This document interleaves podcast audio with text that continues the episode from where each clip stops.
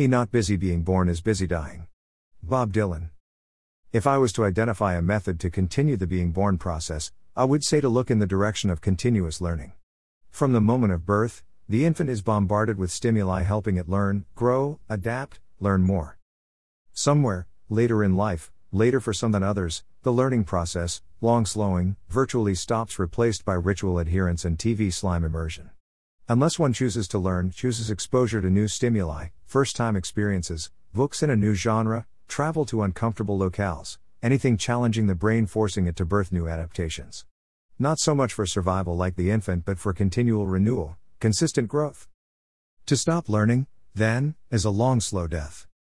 May 9, 2019.